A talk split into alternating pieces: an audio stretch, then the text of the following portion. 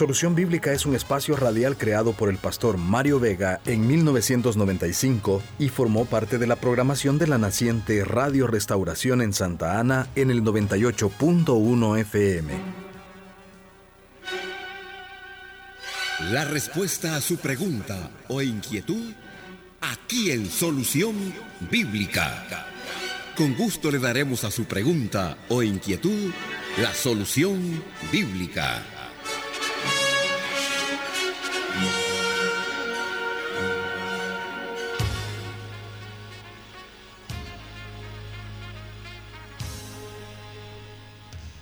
Nuevamente saludamos a los oyentes del programa Solución Bíblica, dándoles la bienvenida a una nueva edición donde esperamos poder atender las preguntas que usted formula para este programa.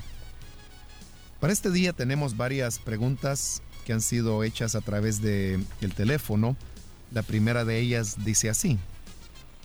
¿Es cierto que cuando Cristo resucitó, también lo hicieron otras personas? Solo que éstas volvieron a morir. ¿Cuál es el pasaje bíblico que cita esto y cuál era el propósito?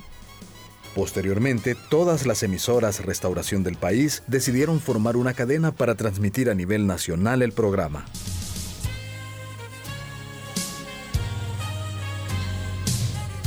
La gran cadena Restauración 540 AM y 98.1 FM en San Salvador 1450 AM en San Miguel y 98.1 FM en Santa Ana, transmitiendo Solución Bíblica. ¿Cuál era el propósito de estos fenómenos? Era únicamente el mostrar de una manera anticipada el poder y los beneficios que se desprenden del sacrificio de Cristo.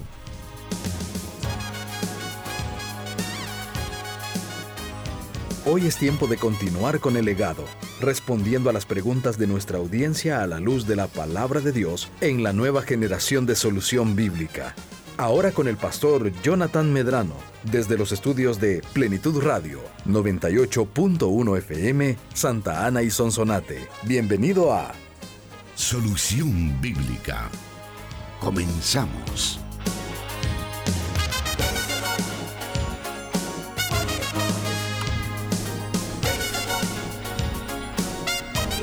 Bienvenido a Solución Bíblica. Esta semana hemos estado recordando cómo este programa por muchos años ha estado en el corazón de nuestros oyentes, aquellos que a lo mejor tienen pues más de 20 o 25 años de edad recordarán que este programa dentro de las emisoras que hoy componen eh, Corporación Cristiana de Radio y Televisión era el espacio perfecto para poder aprender de la palabra de Dios a través de las preguntas que muchos elaborábamos.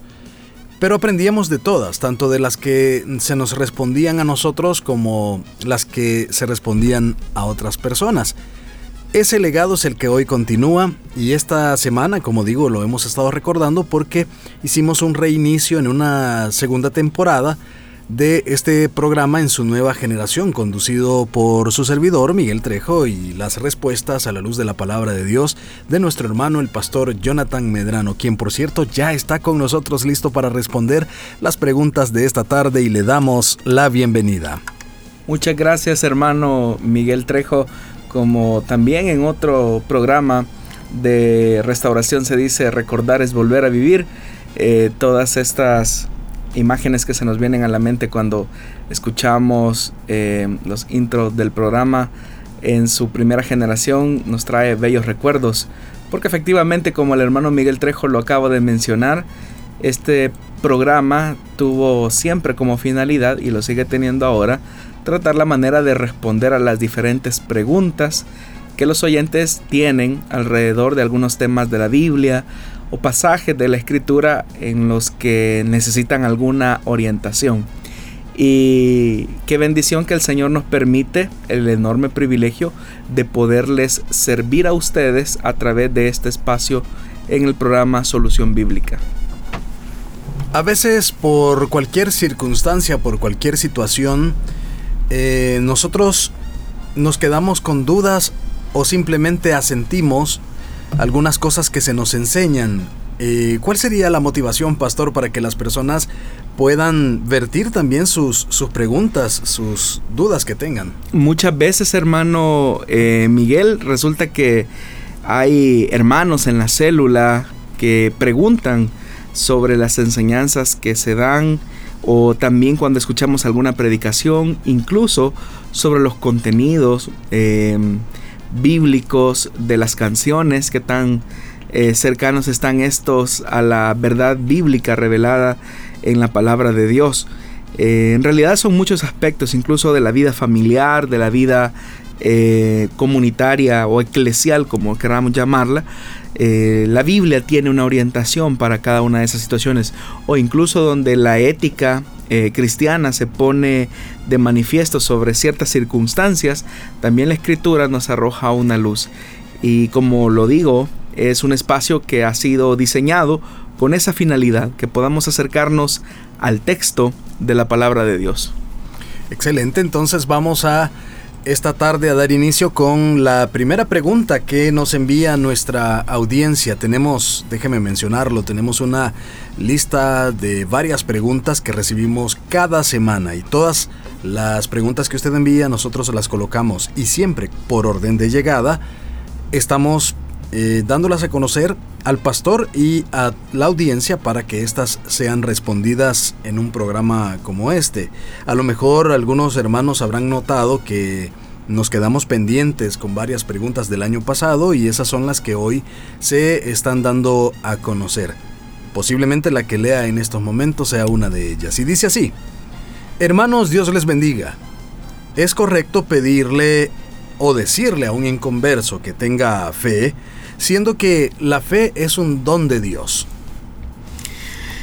En la carta de los Efesios en el capítulo 2, versículo 8 al 9, la palabra de Dios nos dice, porque por gracia ustedes han sido salvados mediante la fe. Esto no procede de ustedes, sino que es regalo de Dios, no por obras, para que nadie se jacte. En realidad el oyente tiene mucha razón cuando dice que es un contrasentido estarle pidiendo fe o a un inconverso, porque en realidad la fe es un don de Dios. Hay que recordar que la condición del ser humano sin Dios es de muerte, es de muerte espiritual. Ellos no pueden acceder a la revelación de Dios, si no es por la gracia que Dios opera por medio del Espíritu Santo cuando Él permite que en nosotros se produzca el milagro del nuevo nacimiento. Solamente cuando nacemos de nuevo eh, es cuando finalmente eh, se colocan los, se han colocado más bien los elementos necesarios para que se produzca el milagro del nuevo nacimiento, que es el arrepentimiento, el creer en Jesús como el Hijo de Dios, que viene como resultado de la fe, porque hay que recordar que la fe viene por el oír la palabra de Dios. Pero no estamos hablando de oír la palabra de Dios en el sentido de, de simplemente escuchar un sonido que se produce o escuchar un mensaje. Estamos hablando de oír con el entendimiento, oír en el espíritu. Y esa es una obra que solamente Dios puede hacer por medio de su Santo Espíritu. Por eso acabo de mencionar que no olvidemos que la condición del ser humano es de muerte y muerte espiritual. Y por estar muerto espiritualmente no puede el hombre por sí mismo acercarse a Dios aunque lo desee. En realidad esta es una obra misericordiosa que Dios extiende a aquellos a quienes ha predestinado desde antes de la fundación del mundo. Eso nos demuestra la escritura cuando claramente en Efesios efectivamente se dice que hemos sido salvados por la gracia que hemos recibido eh, mediante la fe. Y el escritor es muy enfático en decir que esto no procede de ustedes. ¿Qué es lo que no procede de nosotros? La salvación no procede de nosotros y tampoco la fe procede de nosotros. Toda ella es una acción en conjunto que Dios opera para garantizar la salvación y la vida eterna. Así que decirle a un inconverso tenga fe o pedirle que tenga fe es tanto como que le digamos a un muerto que camine o a un muerto que pueda comer. Así que efectivamente es un contrasentido. Lo que nosotros debemos de hacer como cristianos, a mí me gustó mucho la figura que leí en un libro, los cristianos en realidad somos enviados a predicar la palabra en un cementerio. Y es el Espíritu Santo el que le dará vida a uno de esos muertos para que salgan de sus tumbas y puedan creer en el Hijo de Dios y así recibir la vida eh, que nos es prometida a través de Jesucristo. Entonces yo no puedo saber quién, a quién Dios le va a entregar la fe para creer en la salvación que Él ha prometido por medio de Jesús. Mi tarea o nuestra tarea como cristianos es predicar, ser portavoces del mensaje evangélico del mensaje cristiano y será la gracia de Dios la que va a utilizar la palabra predicada para que esa palabra germine en el corazón de las personas y así ellos puedan venir al arrepentimiento. Pero todo esto, como repito, es una obra y es una acción que Dios hace.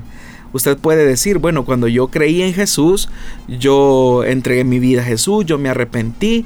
Cuando el pastor hizo el llamado para los que deseaban eh, recibir a Jesús, yo me puse en pie, e hice la oración.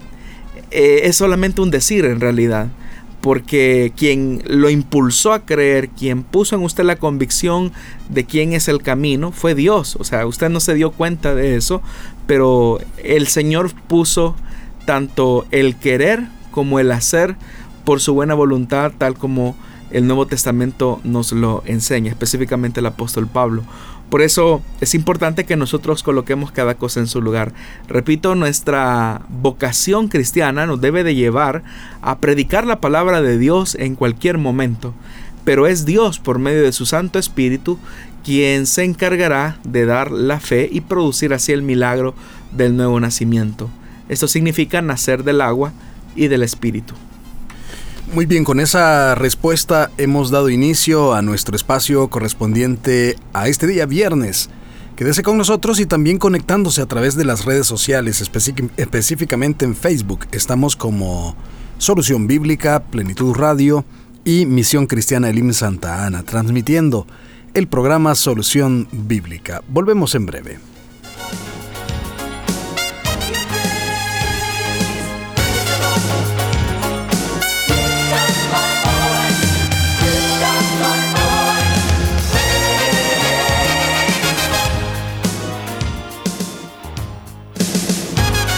Transmitiendo solución bíblica para El Salvador y el mundo.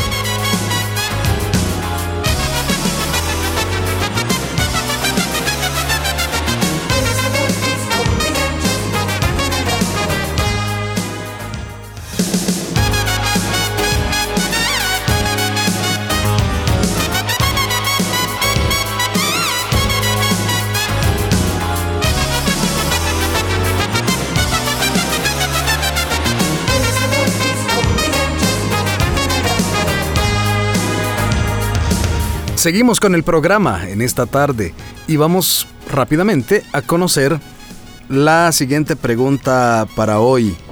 Y esta dice así, ¿será correcto que los hombres oren con la cabeza cubierta? Nos pregunta él o la oyente.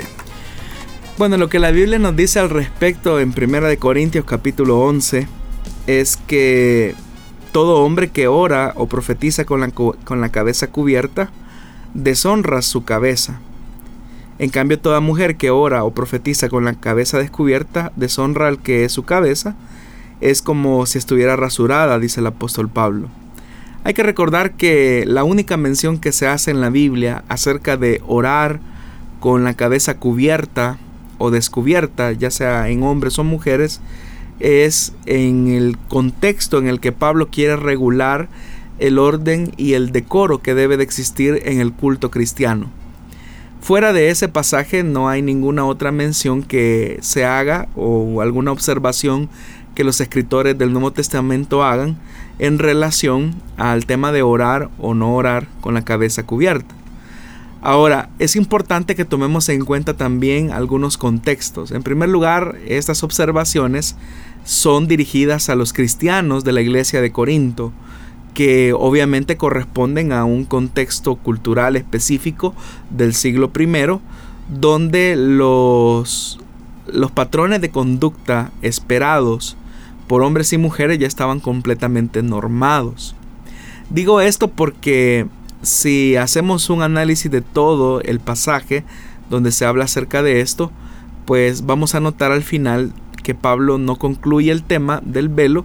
Sin embargo, es importante también decir que se deben de tener estas consideraciones culturales, eh, antropológicas incluso del siglo I, no tratar la manera de leer los pasajes de la Biblia eh, con nuestra realidad temporal. Eso sería un anacronismo completamente.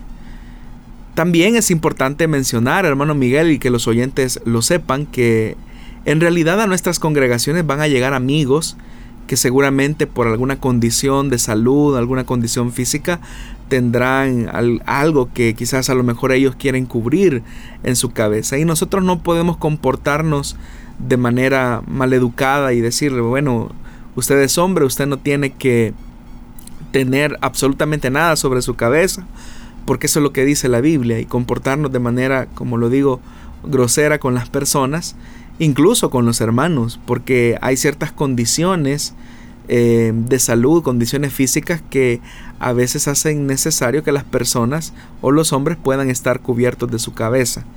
Así es que debemos de tener el cuidado debido de tomar en cuenta que estas instrucciones son para los creyentes, es decir, no es para los amigos, los, los inconversos pues no, no oran a Dios, son los creyentes los que oran o profetizan.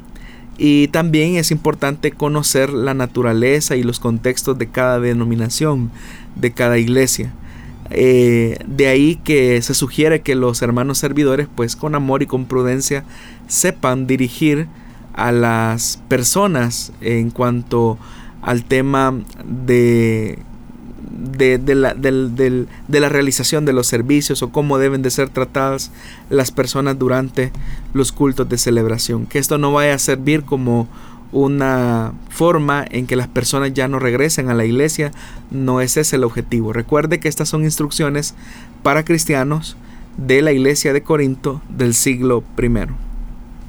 Vamos a aprovechar este bloque también para irnos a la tercera pregunta de nuestra audiencia. Esta dice así, Dios le bendiga, hermano Jonathan. Quisiera saber qué significa Mateo capítulo 27, versículos del 51 al 53. El texto por el que nuestro oyente hace su consulta dice de la siguiente manera. Y he aquí, el velo del templo se rasgó en dos, de arriba a abajo, y la tierra tembló, y las rocas se partieron y se abrieron los sepulcros, y muchos cuerpos de santos que habían dormido se levantaron y saliendo de los sepulcros después de la resurrección de él, vinieron a la santa ciudad y aparecieron a muchos.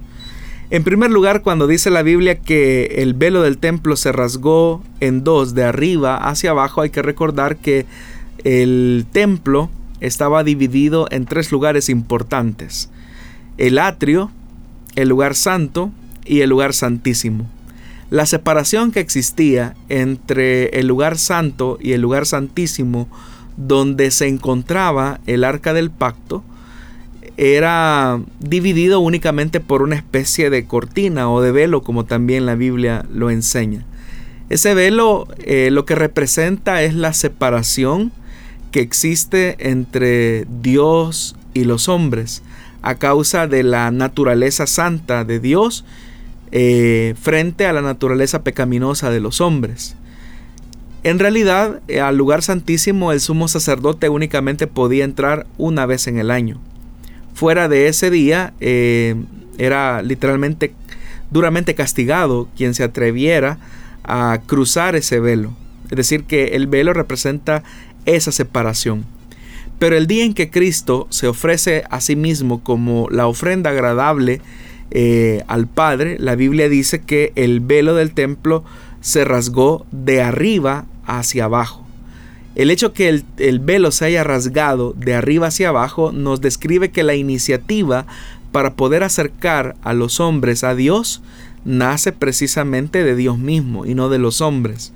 Y al rasgarse ese velo era un gesto de parte de Dios que le estaba diciendo a la humanidad que a través del sacrificio ofrecido por Jesucristo en la cruz del Calvario, el acceso quedaba totalmente libre para poderse acercar al lugar santísimo a través de Jesucristo.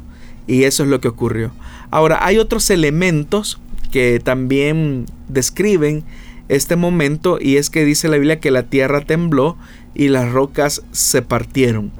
Para que exista un fenómeno natural de tal magnitud donde las piedras se parten, donde las rocas se parten, estamos hablando de un sismo bastante fuerte, bastante considerable. Y ese terremoto lo que expresa en realidad es que la ira de Dios estaba cayendo sobre su Hijo Jesucristo. Recordemos que Jesús vino a ser nuestra propiciación, lo que significa que Él asumió la culpa de nuestro pecado y eso nos describe el tema de la imputación, es decir, que nuestra maldad, nuestro pecado, se le imputó a Jesús para que la santidad y la justicia de Cristo no fuese imputada a nosotros. Porque hay que recordar que nuestro Dios es un Dios justo, es un Dios santo, y la Biblia establece claramente, alma que pecare, esa morirá. Siendo que Jesús entonces muere en la cruz del Calvario, Él asume el costo y la ira de nuestros pecados y Él paga nuestra deuda. Y por eso es que se produce ese temblor de tal magnitud que parte las rocas como la Biblia también lo dice. Tan, tan fuerte fue el, el sismo que el versículo 52 dice que se abrieron los sepulcros y muchos cuerpos de santos, dice, que, que habían dormido, se levantaron y saliendo de los sepulcros después de la resurrección de él, vinieron a la santa ciudad y aparecieron a muchos. Significa que cuando se produce este evento de el sacrificio perfecto de Cristo en la cruz, los sepulcros son abiertos. Obviamente estos sepulcros no fueron nuevamente eh, cerrados porque hay que recordar que se estaba en el momento del día de reposo, es decir, finalizaba el viernes e iniciaba el Shabbat a las 6 de la tarde del día viernes y obviamente que nadie debía de hacer ningún tipo de eh, esfuerzo físico u obra física para tratar la manera de sellar nuevamente esos sepulcros. Pero dice la Biblia que de manera intencional esos sepulcros quedan abiertos porque de los sepulcros de los eh, santos o personas piadosas que, que recientemente acababan de morir en esos días, ellos regresan a la vida y regresan nuevamente a sus familiares, ¿verdad? Que quizás tenían algunos días de haberlos sepultado y ese es un efecto directo de la resurrección de Cristo eh, al tercer día, porque el texto es bastante enfático en decir que ellos salieron de los sepulcros después de la resurrección de Él. Es decir, que así como generó un impacto profundo eh, el sacrificio de Cristo en la cruz del Calvario, también hubo un impacto profundo en la resurrección de Cristo. La resurrección de Cristo trajo consigo eh, la vida de estos hombres piadosos que recientemente acababan de morir como una señal y un gesto de que él que Jesucristo había vencido finalmente a la muerte y que por lo tanto su resurrección ahora se convierte en la garantía que tenemos los cristianos de que cuando muramos también hemos de resucitar eh, en la parucía, es decir, en, en la venida de nuestro Señor.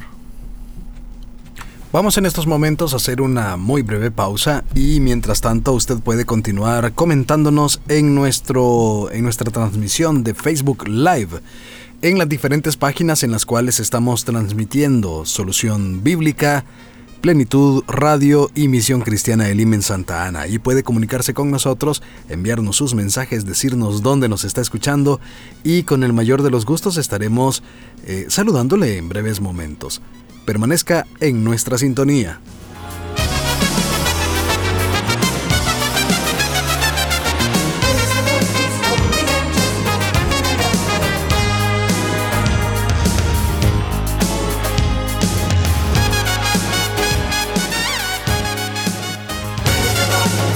Búsquenos en Facebook como Solución Bíblica.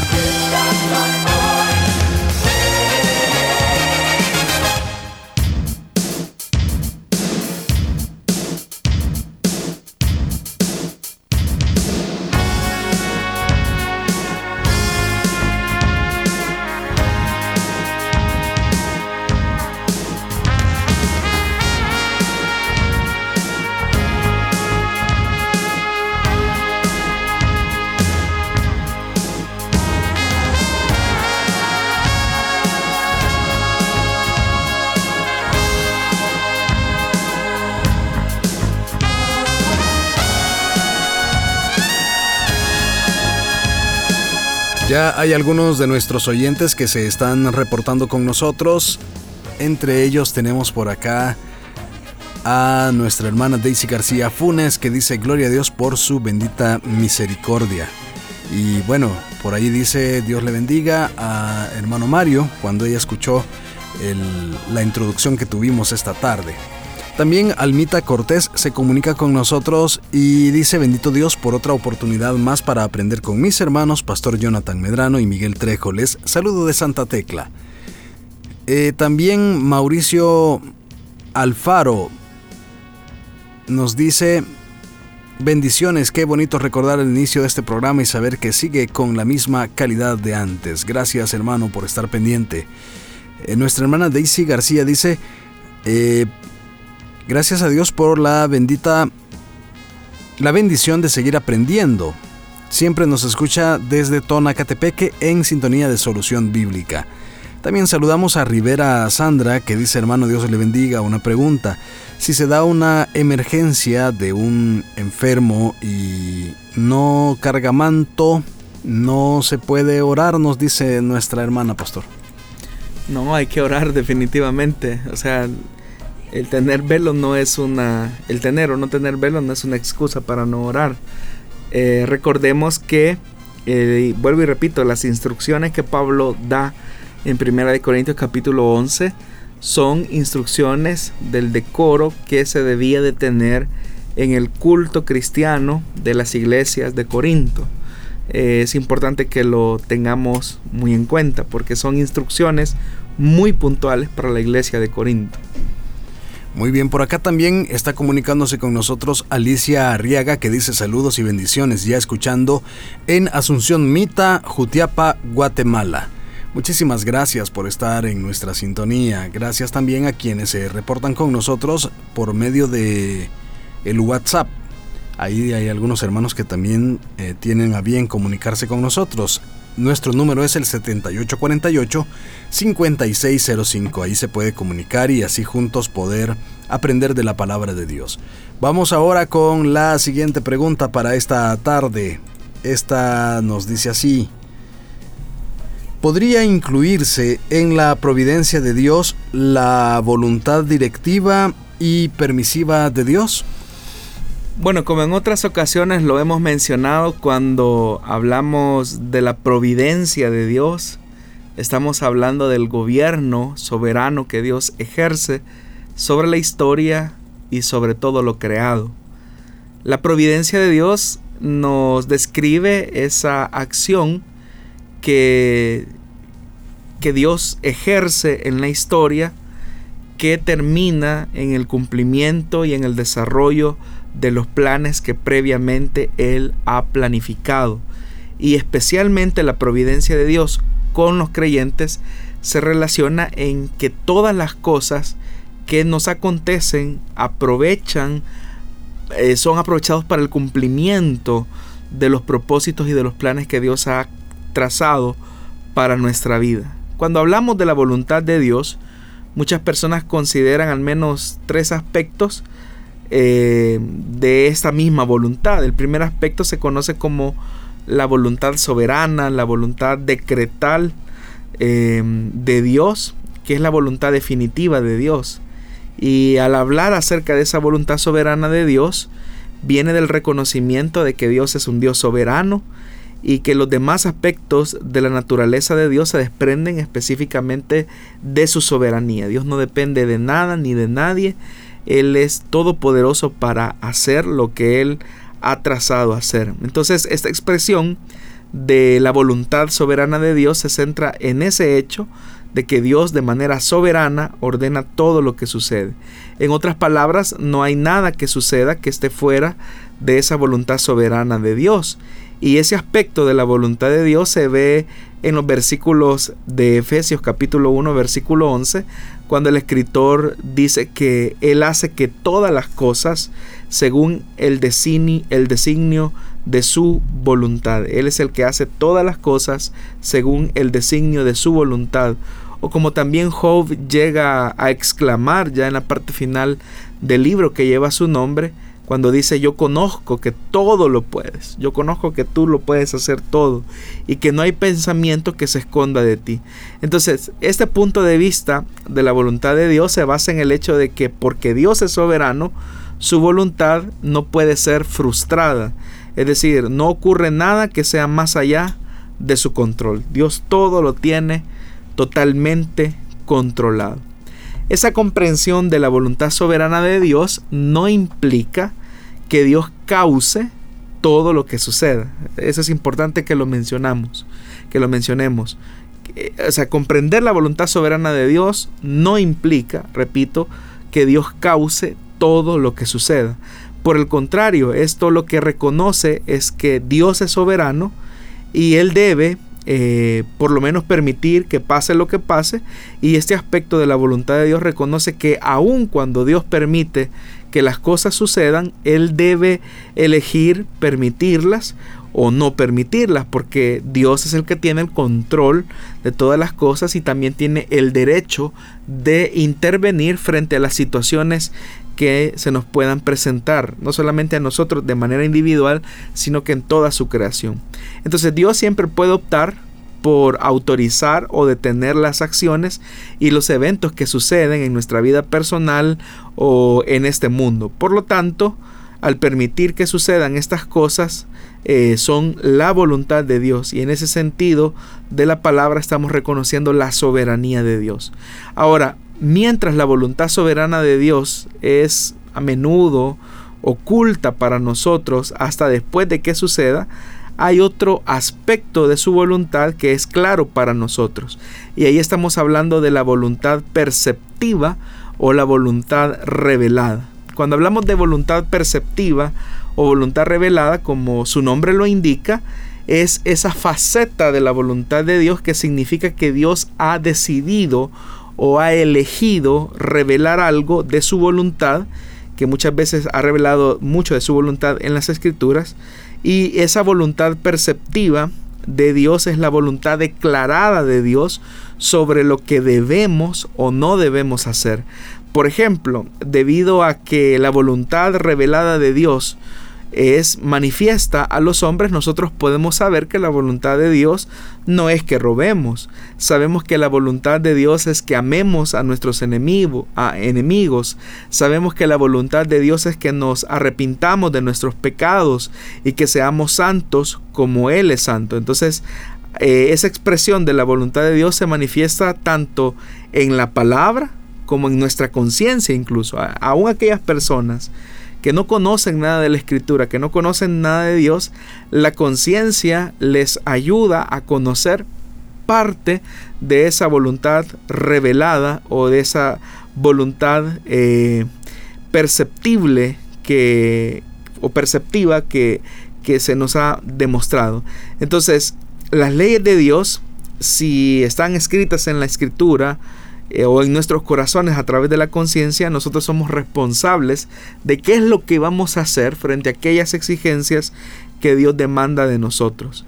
Al comprender ese aspecto de la voluntad de Dios, eh, reconocemos que si bien tenemos el poder y la capacidad, los seres humanos, de desobedecer los mandamientos de Dios, no tenemos el derecho de hacerlo de tal manera que no hay excusa para nuestro pecado y no podemos afirmar que al elegir el pecado estamos cumpliendo simplemente el decreto soberano o la voluntad de Dios. Judas Iscariote, eh, muy conocido discípulo traidor, estaba cumpliendo la voluntad soberana de Dios en traicionar a Cristo, al igual que los romanos que lo crucificaron. Sin embargo, eso no justifica sus pecados. Ellos no eran menos malignos o menos traicioneros, sino que fueron responsables de su rechazo de Cristo, tal como eh, Pedro lo dice en su discurso de Hechos capítulo 4. A pesar de que en su soberana voluntad Dios permite muchas veces que suceda el pecado, aún nosotros somos responsables de la decisión que nosotros tomamos acerca del pecado. Y un tercer elemento, un tercer aspecto que podríamos ver de la voluntad de Dios, que siempre se rige por su soberanía, es lo que hablamos muchas veces de la, de la voluntad directiva de Dios y que también hace mención el oyente, o la voluntad perfecta de Dios. Y cuando hablamos de eso, estamos describiendo la actitud de Dios cuando define lo que es agradable a Dios en cuanto a su justicia. Es decir, esa expresión de la voluntad de Dios se revela en, en, en esa acción donde Dios espera algo y desea algo y dirige a los hombres hacia ese punto. Hay pasajes bastante conocidos de la escritura como en el caso de Primera de Timoteo capítulo 2 versículo 4 donde vemos que Dios quiere que todos los hombres sean salvos y vengan al conocimiento eh, de la verdad. Sin embargo, sabemos que la voluntad soberana de Dios es que ninguno pueda venir eh, a Jesús si no es por el Padre que lo, que lo trae hacia Él. Y Jesús mismo dice que Él resucitará al que el Padre trae en el día postrero. Entonces lo que debemos nosotros de tratar de conocer es la voluntad perceptiva o la voluntad revelada de Dios. Hay situaciones que escapan de nuestro conocimiento y escapan de nuestra comprensión y que definitivamente suceden en el mundo. Y nosotros decimos, bueno, si Dios tiene el control de todas las cosas, ¿por qué sucede esto? El preguntar o el cuestionar por qué sucede eso es tratar la manera de indagar o tratar la manera de entender la mente y el pensamiento de Dios. Y esa es una tarea absurda porque nuestra mente y nuestro conocimiento es finito. Dios ve todo el panorama y Él sabe qué es lo mejor, aun cuando para nosotros existan ciertas cosas que se oponen a nuestro concepto de bienestar. De lo que sí debemos de preocuparnos nosotros es de hacer aquello que Dios ha revelado en su palabra, aquello a lo que Dios nos dirige continuamente y así obedecer. Entonces debemos nosotros eh, entender que Dios es un Dios santo y que por lo tanto Él establece la forma en que debemos de vivir nuestra vida. El apóstol Pablo en el capítulo 12, escribiendo su carta a los romanos, él dice que debemos de presentar nuestros cuerpos en sacrificio vivo, santo, agradable a Dios, que es nuestro culto racional y que no tenemos que conformarnos a este siglo, sino que transformarnos por medio de la renovación de nuestro entendimiento para que podamos comprobar cuál sea la buena voluntad de Dios agradable y perfecta. Es decir, es una acción de humildad que los creyentes tenemos de doblar nuestro orgullo a ser autosuficientes y así aprender a depender de Dios.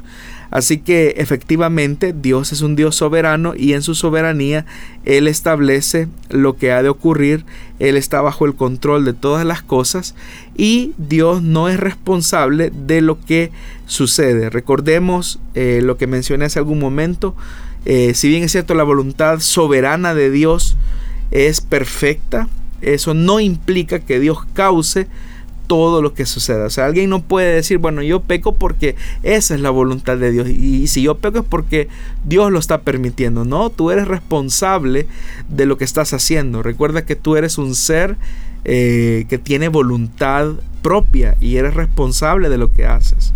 Y obviamente que aún eso que tú haces, ya Dios lo sabía que iba a suceder. Nada se escapa de su conocimiento. Muy bien, vamos a continuar esta tarde aprendiendo porque tenemos varios minutos todavía para poder finalizar este programa. Así que también usted puede seguirnos escribiendo en las redes sociales. Es para nosotros un placer estarle leyendo, estar leyendo sus saludos, también sus preguntas, de las cuales tomamos para poderlas incorporar a a la lista que tenemos y en un futuro no muy lejano se estarán dando a conocer en este programa con sus respectivas respuestas.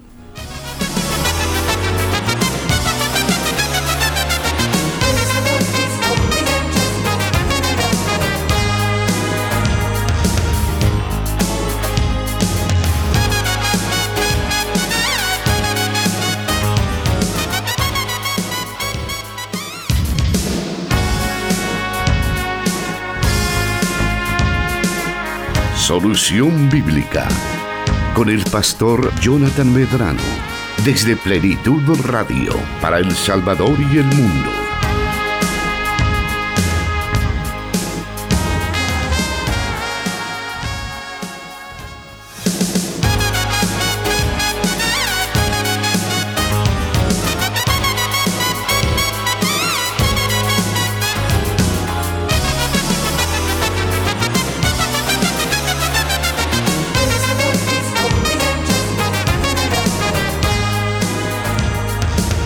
Por acá tenemos otros mensajes que estamos recibiendo específicamente en la página de Solución Bíblica. Nos dice Gerson Isaí Aguilar Deras. Saludos y bendiciones desde Honduras. José López nos escribe, buenas tardes hermanos, Dios les bendiga, soy el hermano José y les escucho en mi trabajo en San Salvador. También Guadalupe Palacios nos está escribiendo, Dios les bendiga hermanos, tenía días de no ver en vivo el programa, pero gracias a Dios, aquí estamos. Gracias por estar ya pendiente de nosotros, hermana Guadalupe Palacios. También nos escribe Sandra López, dice, Dios les bendiga hermanos, saludos desde Austin, Texas, gracias, bendiciones. También nos están escribiendo otras personas en la página de Misión Cristiana Elim de Santa Ana. Allí nos están escribiendo algunos hermanos. Vamos a dar a conocer algunos de esos mensajes que tenemos en estos momentos en la transmisión que estamos desarrollando y nos saluda por ahí Maribel Cortés. Nos dice el Señor bendiga su vida. Bendiciones hermano. Jorge Molina dice bendiciones mis hermanos por aprender de la palabra de Dios desde Orlando, Florida. También nos está escribiendo nuestra hermana Daisy García en este medio. Le agradecemos por estar pendiente de todas las páginas en Facebook que están transmitiendo en estos momentos Solución Bíblica. Vamos ahora a escuchar la siguiente pregunta para esta tarde y esta nos dice de la siguiente manera. Nos dice así esta pregunta.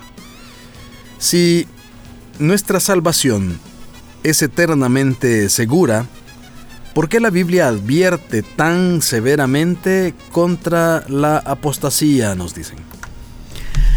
Bueno, los pasajes que nos advierten contra la apostasía podríamos decir que sirven para dos propósitos. El primero de ellos es exhortar a los verdaderos creyentes para asegurarse de su llamado y de su elección.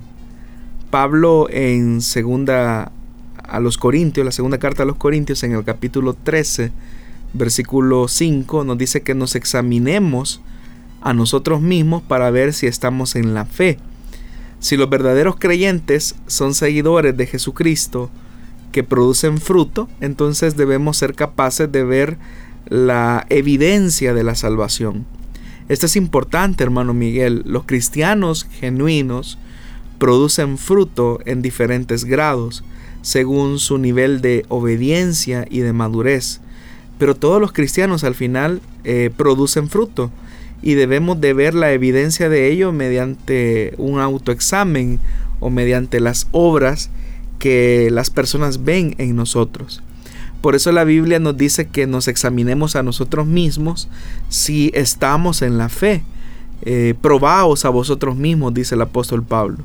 Cuando un verdadero cristiano se examina a sí mismo y ve que no hay fruto reciente, esto debe de conducirlo a un serio arrepentimiento y retorno a Dios, porque la razón por la cual quizás no, no vemos un fruto, una de dos, o estamos en una desobediencia a la palabra de Dios y estamos en una condición de pecado, por lo tanto debemos de examinarnos y regresar a Dios.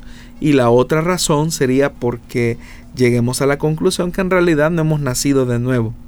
Y la segunda razón principal por la cual la escritura nos advierte tan drásticamente sobre la apostasía es precisamente para señalar las características de un apóstata. Y esa apostasía eh, se evidencia cuando llegamos nosotros a ver que los frutos de esas personas claramente nos manifiestan que ellos en realidad nunca estuvieron en la fe. La Biblia nos enseña claramente que los apóstatas son gente que hacen una profesión pública de fe en Jesucristo, pero en realidad nunca lo recibieron genuinamente como Salvador. Y eso pues claramente nosotros lo vemos eh, cuando hay personas que si bien es cierto hacen una confesión pública de su simpatía, voy a decirlo, por el Evangelio, por Jesucristo, por la iglesia. Sin embargo, nunca ha existido en ellos un compromiso genuino por amar y, y, preservar las verdades escriturales, no solamente como una confesión teórica, sino como una verdad práctica en sus vidas. Por lo tanto, esas advertencias de las escrituras contra la apostasía en realidad son como una advertencia para todos aquellos que profesan eh, de manera pública estar en la fe, pero en realidad nunca la han recibido.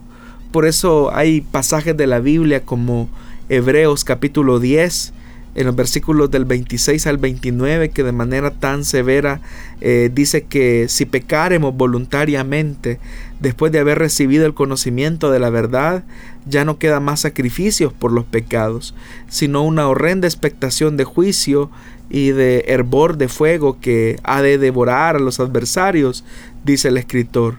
Claramente lo, el escritor va y dice que el que viola la ley de Moisés por el testimonio de dos o tres testigos muere irremisiblemente. Cuanto mayor castigo, eh, dice el escritor, pensamos que va a merecer aquel que pisoteare al Hijo de Dios y tuviere por inmunda la sangre del pacto en la cual fue santificado e hiciere afrenta al Espíritu de la gracia. Entonces, en realidad esta advertencia es para aquellos que son personas que, como Juan dice, estuvieron con nosotros, pero en realidad no eran de nosotros. Entonces, es una advertencia para los falsos creyentes, para que también se examinen y que se den cuenta si están considerando apostatar, en realidad ellos estarán manifestando que nunca fueron salvos. Y la realidad es esta, hermano Miguel y estimados oyentes, y es que en todas las iglesias, en todas las iglesias, sin excepción, hay gente que solamente ha hecho una profesión pública, formal, de una fe en Jesús, pero en realidad no tienen una relación con el Hijo de Dios. No hay frutos dignos de arrepentimiento en ellos, siguen siendo las mismas personas y quizás tienen hasta años de estar en las iglesias, pero nunca se ha visto en ellos una transformación genuina y al final son estas personas las que terminan causando tropiezo y escándalo en medio del pueblo de Dios. Y la gente dice, bueno, él tiene años de estar en la iglesia y nunca le hemos visto un cambio. Y para ser creyentes como él o como ella, mejor no soy nada. Un creyente genuino lo que hace es acercar a las personas a Dios porque la gente dice, bueno, esta persona es totalmente diferente al resto del vecindario, tiene una actitud humilde, eh, de mucha mansedumbre, es distinto a los demás. Entonces se vuelve atractivo, así como Jesús fue atractivo a las multitudes, a las personas, porque Él era diferente. Así también el cristiano genuino eh, no es piedra de tropiezo para el inconverso. Pero cuando hay creyentes que eh, han hecho una profesión pública, están en peligro que también puedan apostatar porque son los típicos aparentemente eh, religiosos que están dentro de las iglesias y que muchas veces son arrastrados por corrientes eh, extrañas de doctrina o de nuevas idolatrías que existen ahora. Entonces, es importante que evaluemos esto, que Pablo dice, que nos examinemos en realidad si en verdad nosotros estamos en la fe, porque los verdaderos creyentes han calculado, por decirlo así, el costo de lo que significa ser verdadero discípulo de Jesucristo. Pero el que no es discípulo de Jesucristo, él no ha calculado el costo, sino que está expuesto a la apostasía. Y por eso es que encontramos a gente que de repente estaban con nosotros y al final de tanto tiempo terminan pisoteando la sangre de, Jesús y lo hacen a través de decir cosas como el Evangelio es mentira, eh, Dios no responde o yo ya no creo. Yo recuerdo hace algún tiempo conocer a una persona que era una persona aparentemente muy entregada en la iglesia, uno le veía servir eh, al Señor en el área de las células infantiles, pero llegó un momento donde las convicciones se pusieron a prueba y llegó por ahí un muchacho que quiso eh, pretender a esta hermana, eh, vamos a hacerle el favor de decirle hermana, y resulta ser que este muchacho era un inconverso y aparte de inconverso, él tenía una profesión religiosa distinta. Cuando los padres en, un gesto amoroso quisieron reconvenir a la hermana para que no se casara con una persona así porque no había nacido de nuevo, eh, mencionando lo que la escritura dice, que no hay que unirnos en yugo desigual con los incrédulos, ella claramente lo dijo y dijo, bueno, en realidad yo a Jesús nunca lo he visto, dijo, voy a la iglesia porque ustedes me han llevado desde niña, pero a este hombre que me ama, él sí lo he visto. Así que yo me quedo con él. Entonces, esa, esa, esa confesión así tan fría que hizo ella, que la llevó hasta casarse con este hombre, eh, yo no supe ya mucho de ella después, es una apostasía porque prácticamente, eh, claramente manifestó que ella iba a la iglesia, servía en la iglesia por pura costumbre. Y es ahí, hermano Miguel, estimados oyentes, donde tenemos que prestar mucha atención los que somos padres de familia. Que no porque traemos a nuestros hijos a la iglesia significa que ellos hayan nacido de nuevo.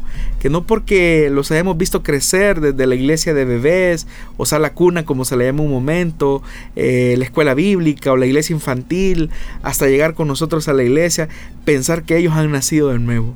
Por eso la pregunta pertinente es, examinémonos si realmente estamos en la fe, si hemos conocido a Jesús. Y la evidencia más clara son los frutos dignos de arrepentimiento que debemos demostrar en el día a día. Así que por esa razón es que la Escritura advierte tan drásticamente sobre la apostasía.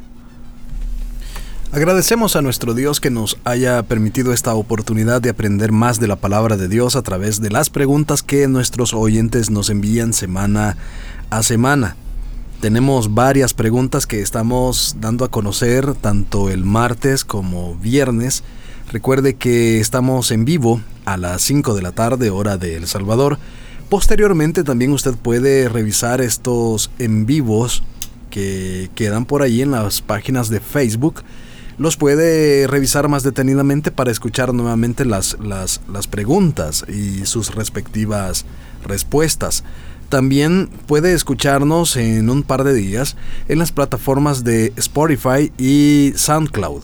Son herramientas muy interesantes que tenemos a la disposición para poder seguir aprendiendo y seguirnos edificando con la palabra de Dios, poniendo en ella eh, nuestros cimientos cristianos y así crecer todos los días.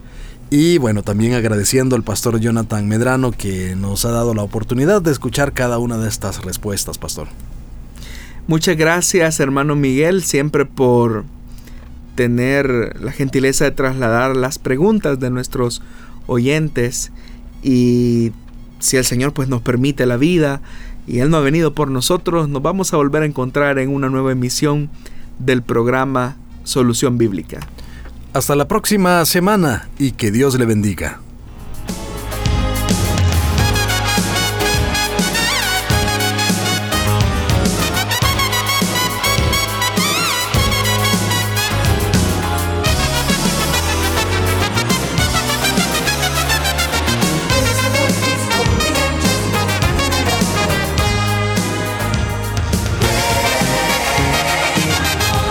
Dios da la sabiduría y el conocimiento. Solución bíblica. Hasta el próximo programa.